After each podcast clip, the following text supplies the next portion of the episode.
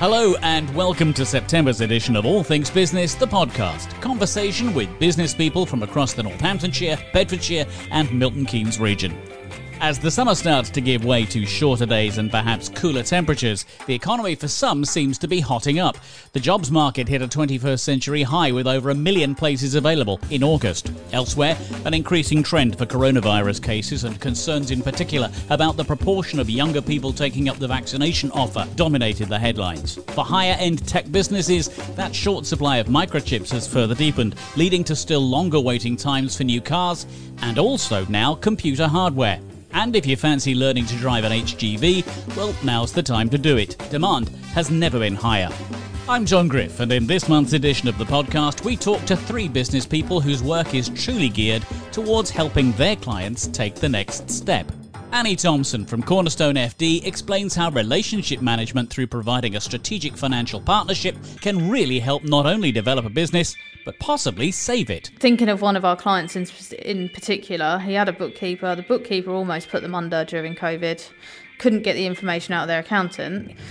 And now he will ring up, and if he's had a good day or a bad day or won a new contract or whatever, he'll just ring me up and tell me. Simon Pickering from DBFB says that the company is ramping up its presence in the IT market. When I started in 16, we were 12 people. We're going to be 42 by the end of this September.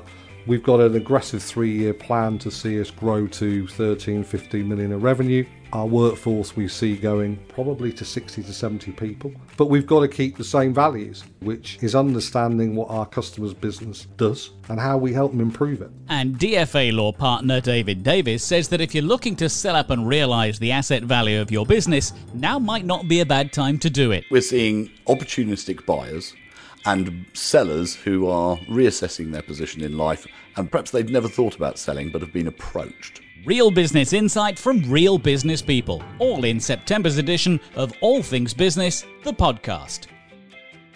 Cornerstone FD might just be your one stop accounting solution, particularly if that solution incorporates the option of supplying a no nonsense financial director and troubleshooter as part of the package.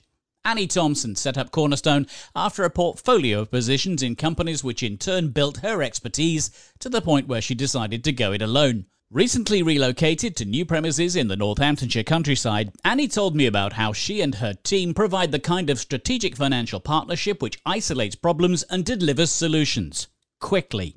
Um, we're very good at getting to the root of the problem. So I can generally talk to someone for about five minutes and they might be stewing over this problem for months. And I'm like, well, there's your issue.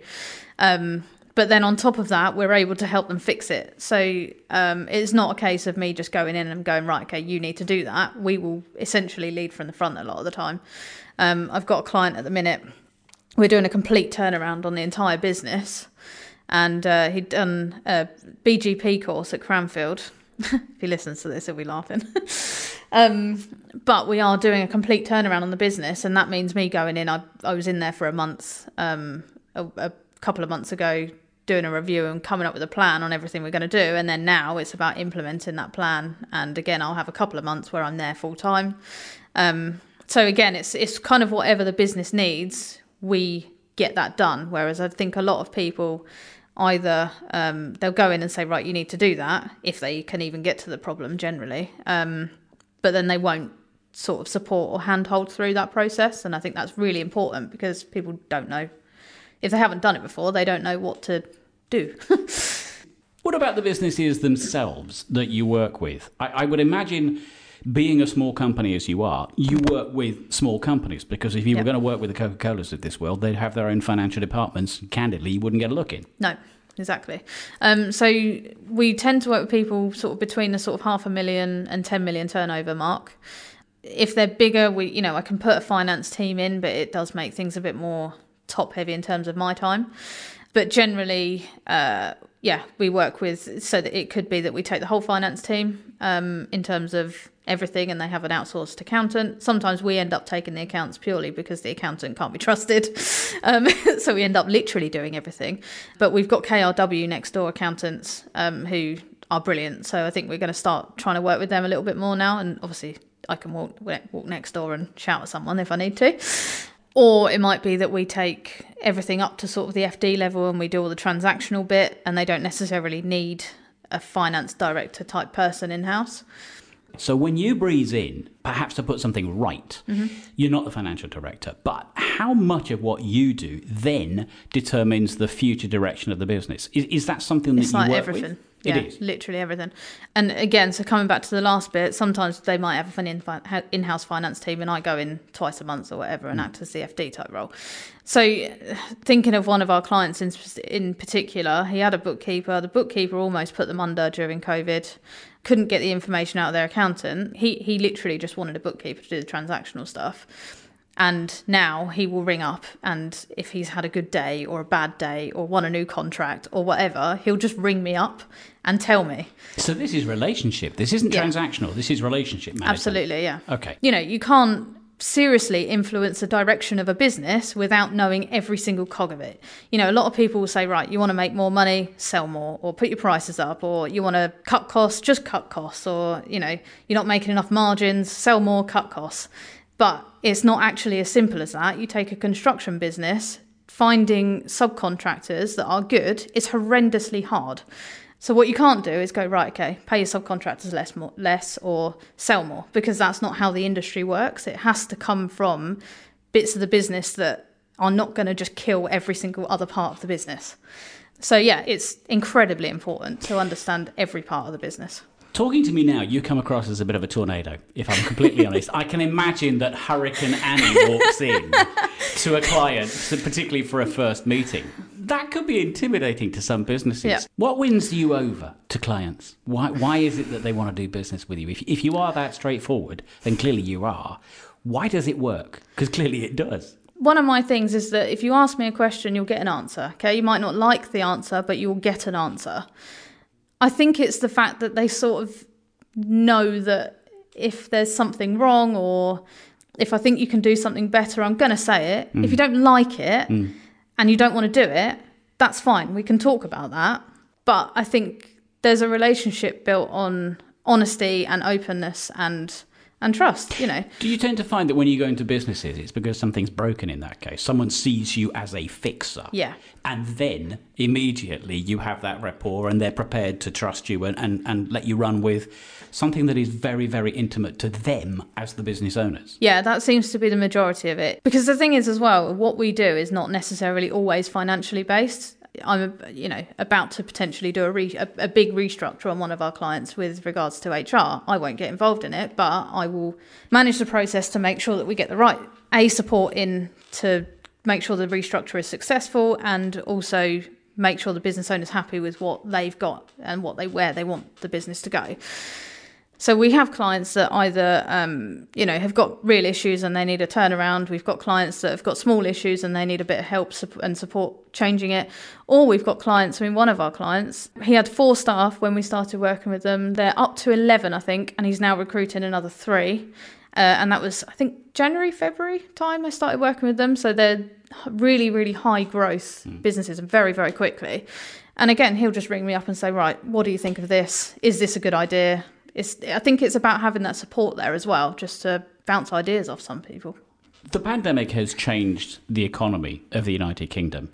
Perhaps the pandemic has changed the way in which we will do business in the future. There seems to be a lot more outsourcing that goes on. So, for mm. British business, how far do you see business going down that plugging in of skills and specialities to see business developing in the British economy as time goes on? Are we going to see more of it? Definitely, I think so. I mean, as I say, we've we've taken a few clients that have had issues with in-house people. We've taken we've taken uh, clients that maybe haven't had issues with in-house people, but they want that just extra level level of support. Um, we've also been speaking to businesses about plugging in full finance teams in sort of 15 million pound businesses that don't necessarily need the FD role full time, but they need people in house that also need managing. And this is the thing as well is there's been so much restructure going on, and also as well with furlough. If you've been out of work for six months, chances are you're probably not going to be needed unless there's a an influx in that business. So I think yeah, I think businesses are looking to outsource in a way that means that they you know haven't got the staff cost, haven't got that kind of uh, responsibility over someone, you know, it's a plug and play game, really. Depending on who you talk to, Rishi Sunak says the economy is going to bounce. Boris Johnson says the economy is going to bounce. Some people have said the economy has bounced. Earlier on, uh, just a short while ago, we were told there are a million jobs up for grabs, which sounds very positive. Yep. If you say the economy has bounced back, you could be looking at the FTSE 250 because that seems to have had a fairly good time of it recently. Have we now drawn a line in that? Is the economy on its way back, in your opinion? Right. So, first of all, it depends on the industry. Some industries have done very well um, and have bounced back incredibly. Uh, I think the end of furlough is going to cause a bit of an issue um, because there will be a lot of redundancies, and they're saying there's a million jobs and all this sort of stuff. But realistically, how much weight can we put to that one? I think taxes are going to be horrendous over the next few years. You know, who's going to pay for the, I won't swear, S show that has just cr- been created. But yeah, I mean, I think over time we'll we'll bounce back. But it's you know it's not going to happen within six months like the government like to make you think. Hurricane Annie stands ready and waiting to help your businesses. You could have got an office that was on the corner of the building, so you could have been genuinely the cornerstone. But you're next door to some very good people, very close by. You've got a fantastic place to work from. Yeah. Really good to talk to you. Thank you. Thanks. That's Annie Thompson. Find out more about her and her team at cornerstonefd.co.uk. If the last 18 months has taught business one lesson, it has to be that of flexibility of working under the heaviest of outside pressures. The pandemic has rewritten the map of how and where business has been and is now being done. And with that need for flexibility has come the need for better communications under hybrid working and the IT to cope with it. Simon Pickering runs DBFB, providing businesses with secure connectivity and communications, but without the jargon. And when we met, he told me that now, perhaps as never before, is the time for businesses to reassess not only their current needs, but their future ones in a rapidly shifting world. Uh, we've seen a, a big explosion in the marketplace. I, th- I I thank my lucky stars that I'm in the industry I'm in, and technology will be at the forefront. My, my feeling is that we've accelerated five years. We're five years ahead of where we were going to be, and that's all been driven through the pandemic. And I don't see that stopping for the next probably five years. So I think we've got a real crest of the wave, some huge changes coming in the industry. So a lot of customers weren't willing to move from what I would call an upfront pay pay for your kit day one versus a sus- subscription model which is all around cloud and flexible working, which leans into that. So some of those businesses are now going to be sitting there going, reading the newspapers I have today saying, are we heading for another lockdown for mm. the back end of the year? It's mm. possible. If we are, are we ready for it? The answer is a lot are, but there's an enormous amount of customers that aren't ready for that again. So your position's right at a point where technology, IT, communications, which have become so important in the last 18 months, are going to stay important because the kind of society we've got now, the kind of way in which we live, has changed and may well be changing for good. I, I think it has done. I mean, I, I, I hate to admit it, but I've been in the industry since 2003. And, and there's some huge changes. And I think when you talked IT, I was used to say it was someone you pushed under the broom cupboard and left there. The reality is now we we have mobile phones, which are as powerful as a laptop, if not more powerful. So you've got to blend all the way through to a laptop, through to a desktop. But on top of that, you've got to roll fiber into it, connectivity. That's massive. But now you've got the 5G evolution coming along, and mm. whatever that means. Mm. Now, sometimes I'm a bit cynical. Every, I remember the 4G revolution, the 3G revolution. It was meant to make us go 100 times quicker. Huge difference to how we work. And it will make a big difference in flexible working because actually, if data plans are right, and the pricing is right, you may find that businesses move to a 5G model versus a fixed connectivity model or a blend of both. If I go outside this room where we're sitting right now, I'll find some empty desks. And that's in common with just about every business in this county right now. And you could spread that across the rest of the UK as well.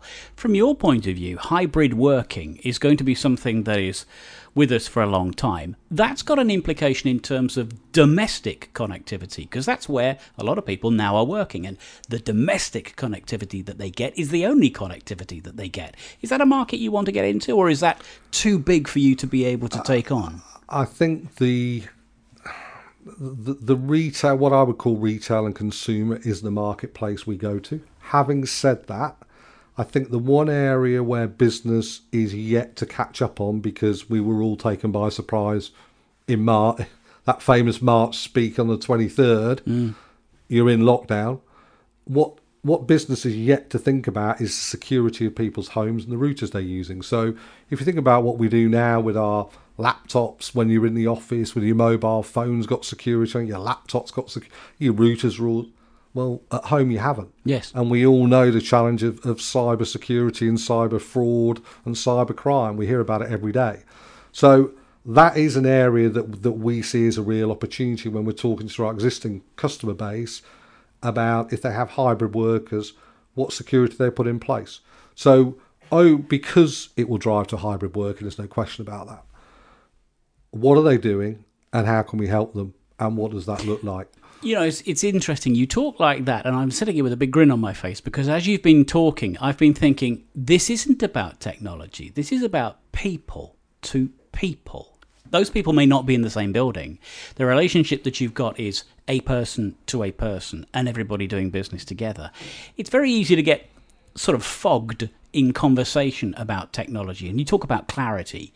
Um, are we going to be hearing that message? More loudly from DBFB? Because I know businesses has been turning up. You were saying that earlier on. You say that things are not going to be changing, it's certainly in your world, for the next five years or so. There will be technical innovation, but how big is DBFB going to be? How much are we going to be hearing about your business? Well, we're definitely going to be shouting loud. We, we've done that for, for four or five years. We've been a bit quiet for the last 12 because I think everybody's.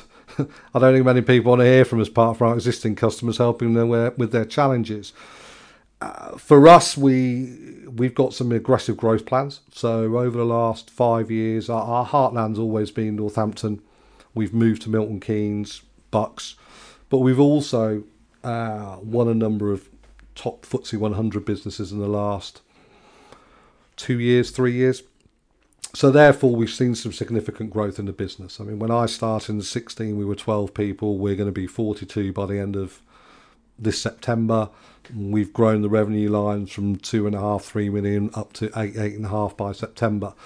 We've got an aggressive three year plan to see us grow to 13, 15 million of revenue. Our workforce we see going probably to 60 to 70 people. So that's going to be another hmm. significant mm. challenge. And but we've got to keep the same values and we've got to keep making sure that we do what we do today, which is understanding what our customers' business does and how we help them improve it. You know, and um, with that in mind, if you're going to be ahead of the curve for clients and ahead of the curve for the market, you must know what's coming up the pipe as far as technology is concerned. Does that make DBFB a sort of outsourced IT department for businesses that perhaps don't have that expertise? Or would you not want to get into that? No, uh, we do that today. We do that for a number of customers today. Uh, it's it's an area that we certainly want to expand into. That's certainly part of our three year plan is to ensure that we increase our managed service offering for IT. So customers that don't want to look at it internally and want to outsource it and I think there'll be more of that coming. Mm-hmm. Uh, as as things move to the cloud, it's easier to serve because you don't have to go to site all the time. So if you think about a traditional business with 40, 50, 60 people, they've probably got one or two IT people with a backup business. Mm, the question is why they need the one or two people in the business.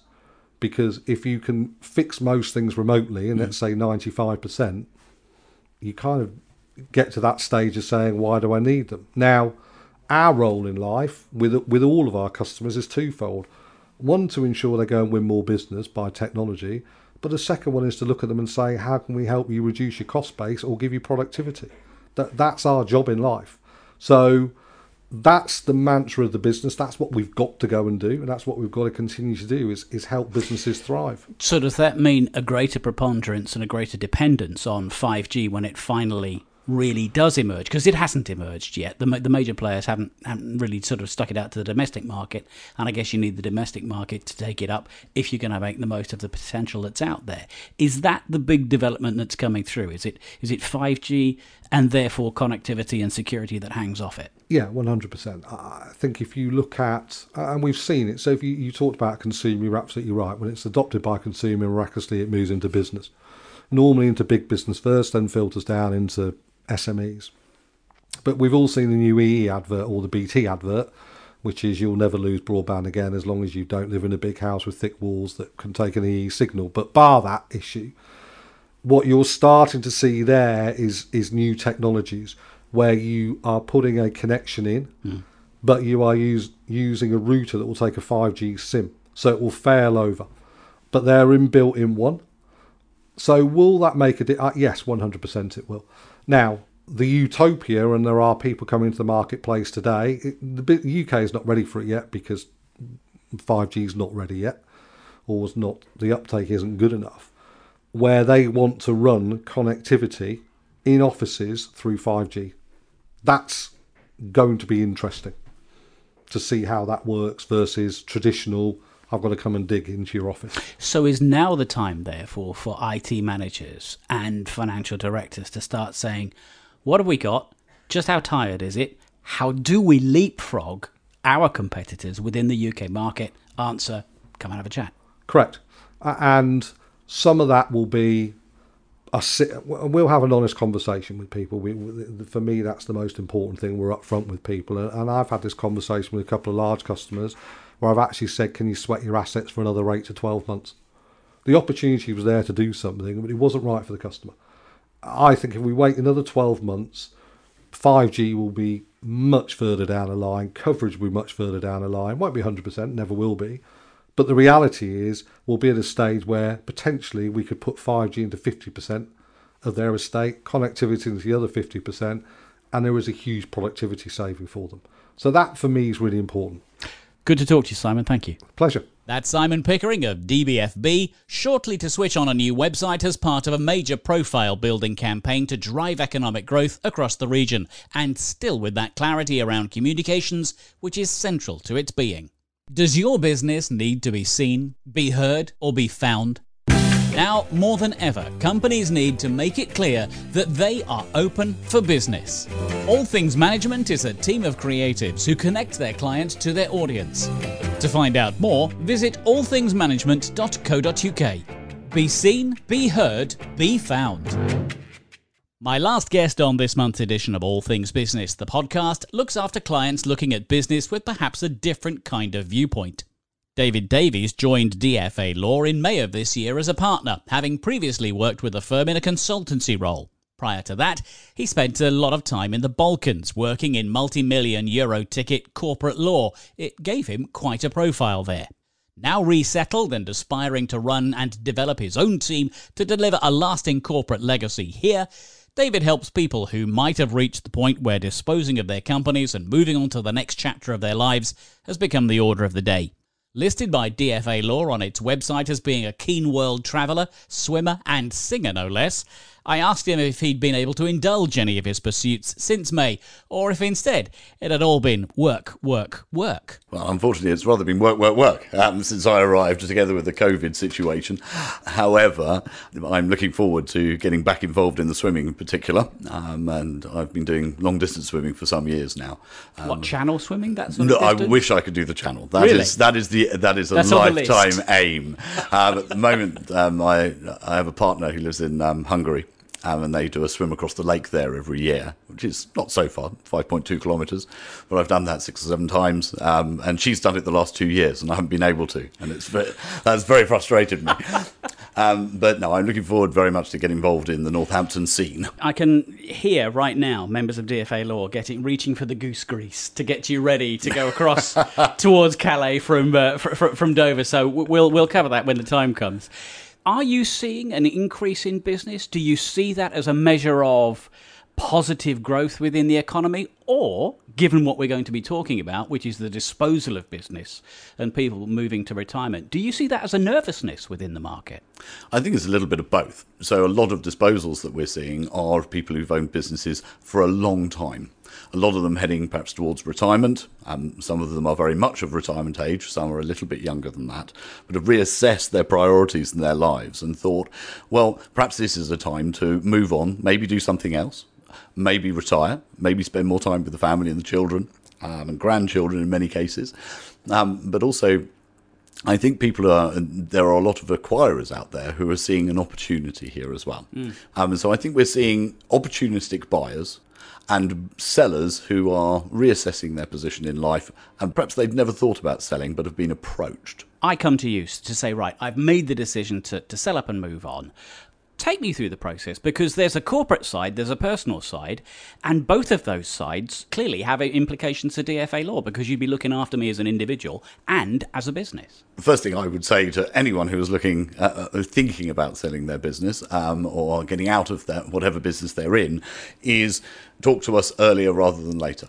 one of the things that I focus on particularly is that I will always be willing to have a, a long phone chat with somebody who is looking at this situation because so, they, so even with a, the hint of an idea of going, that's the time to start. Absolutely, you should be talk, you should be talking to a law firm, um, and you should be talking to your accountants. There are also a number of firms who will help you sell your business, so brokers effectively in the market, and there's a number of them in the local area who are, are extremely good. Um, and so it's also worth talking to all of those. You need to put your feelers out and get initial feelings from all those people very often a client will come to you and they think they know what they want to do. But what you need to understand is what they want to achieve. And sometimes what they want to achieve is not best achieved by doing what they think they want to do. So, a, a, classic example would be if a, a, client comes to you and says, "Look, I want to wind up my business because I want to retire. I've had enough of it, you know, and I've, you know, I'm doing okay. Everything's fine. I've got my pension pot." And maybe they haven't thought of the concept that maybe they could sell that business. Yeah even if they don't think there's much value in it, somebody else might want to buy it for its customer list, for its for its name, for its history, for its background, um, and I think even for its premises in some cases, mm. um, that uh, you may have a long lease on a premise, or for instance, which might be of particular value to somebody else. Maybe there's aspects of it you could sell. Other than that, um, it's the taking them through the personal process. And again, this is why I've moved into this world now: is that it matters to people. These are people's lives, and it's going to be their future.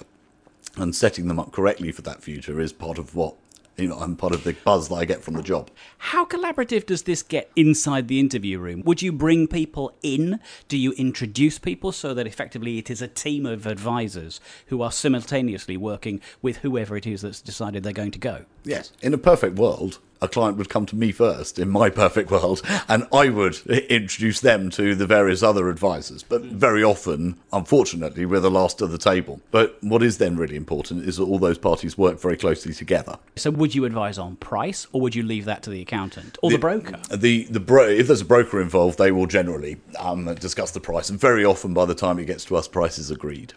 By its very nature, a deal will have two elements it has the price and it has the terms. Mm. Um, and if one of those is not fixed, then the two can always vary against each other. And so if you are you feel that you've had a, won an advantage on price, then the other side will always then want to seek to disadvantage you on terms. So very often the first thing that gets set out is the price. And it will come to you and that very rarely changes in any significant way. Do you ever advise people on what you consider to be either a bad deal? Or alternatively, would you say, do you know what, you've got a lot going for you. Is this the right decision? Would you advise people to stick at it?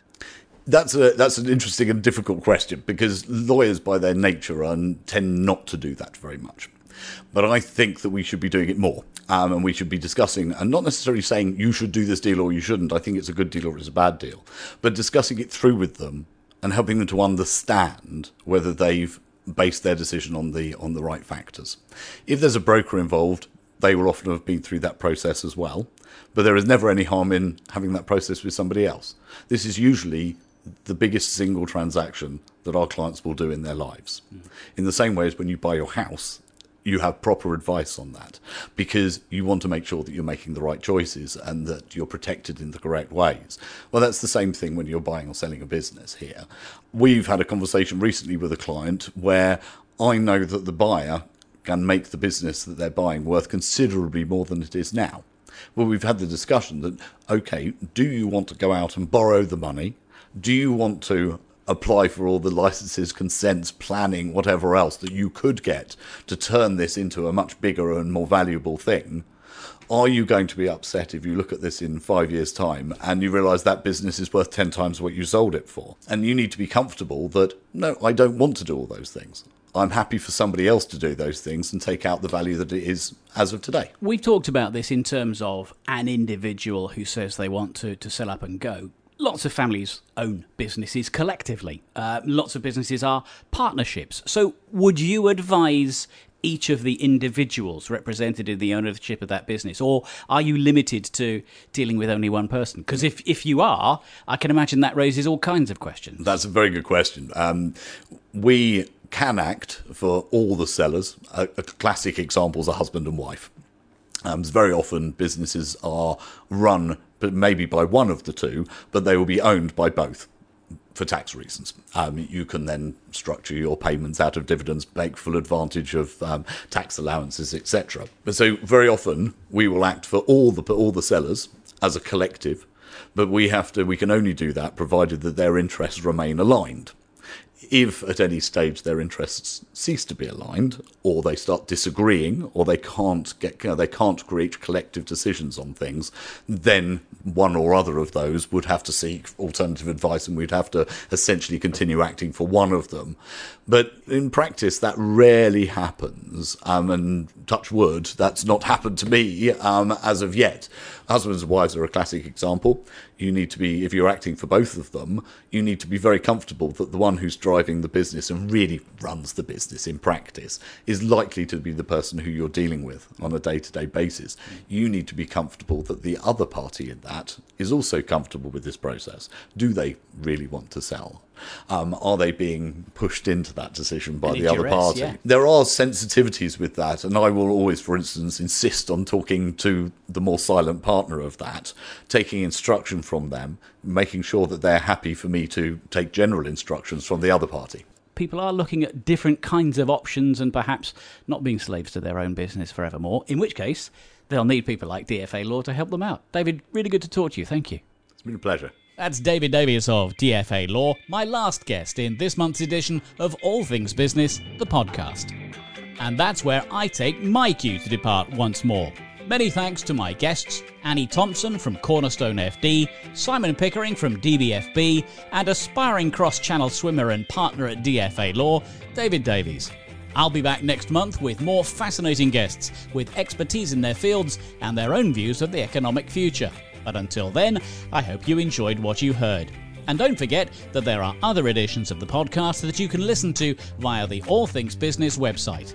For now, and from everyone on All Things Business, the podcast, thanks for listening.